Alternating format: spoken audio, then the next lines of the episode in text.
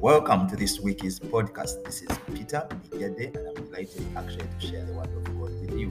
Thank you so much for tuning in and taking some time, which is your precious time, actually, to listen to these weekly podcasts. Now, this week's scripture comes from Matthew chapter 6, verse 10. It's an amazing, amazing scripture. The Bible, this is Jesus speaking actually to his disciples and saying that as we are praying to God, we should pray this way so somewhere in the middle of that uh, prayer, he mentions these key statements which are really powerful. He says that thy kingdom come, thy will be done on earth as is in heaven.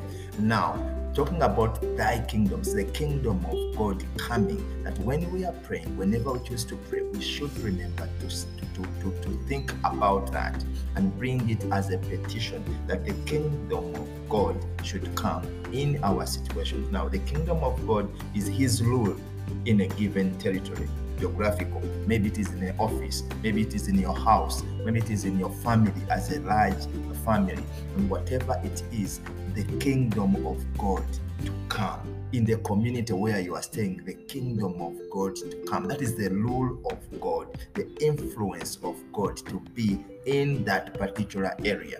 Thy kingdom come. Then thy will be done on earth as is in heaven. Now, the will of God being manifested and being actually practiced in an given circumstance. Now, to me, that is something which is so critical because the will of God, it is His providence, it is His grace, the mercy of God. And where the will of God and the kingdom of God is, darkness is pushed away.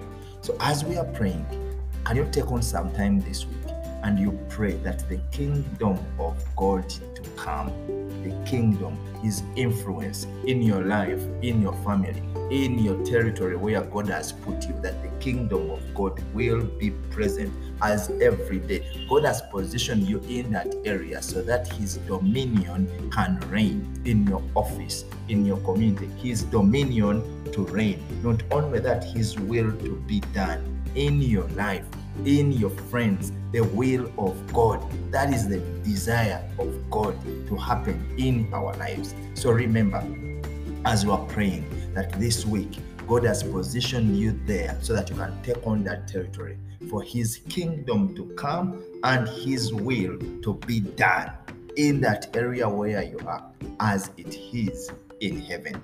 May God bless you as you are taking on this week. May His mercies continue to flow in your life. May His grace be with you and may you passionately love Him. Until we meet next time, God bless you.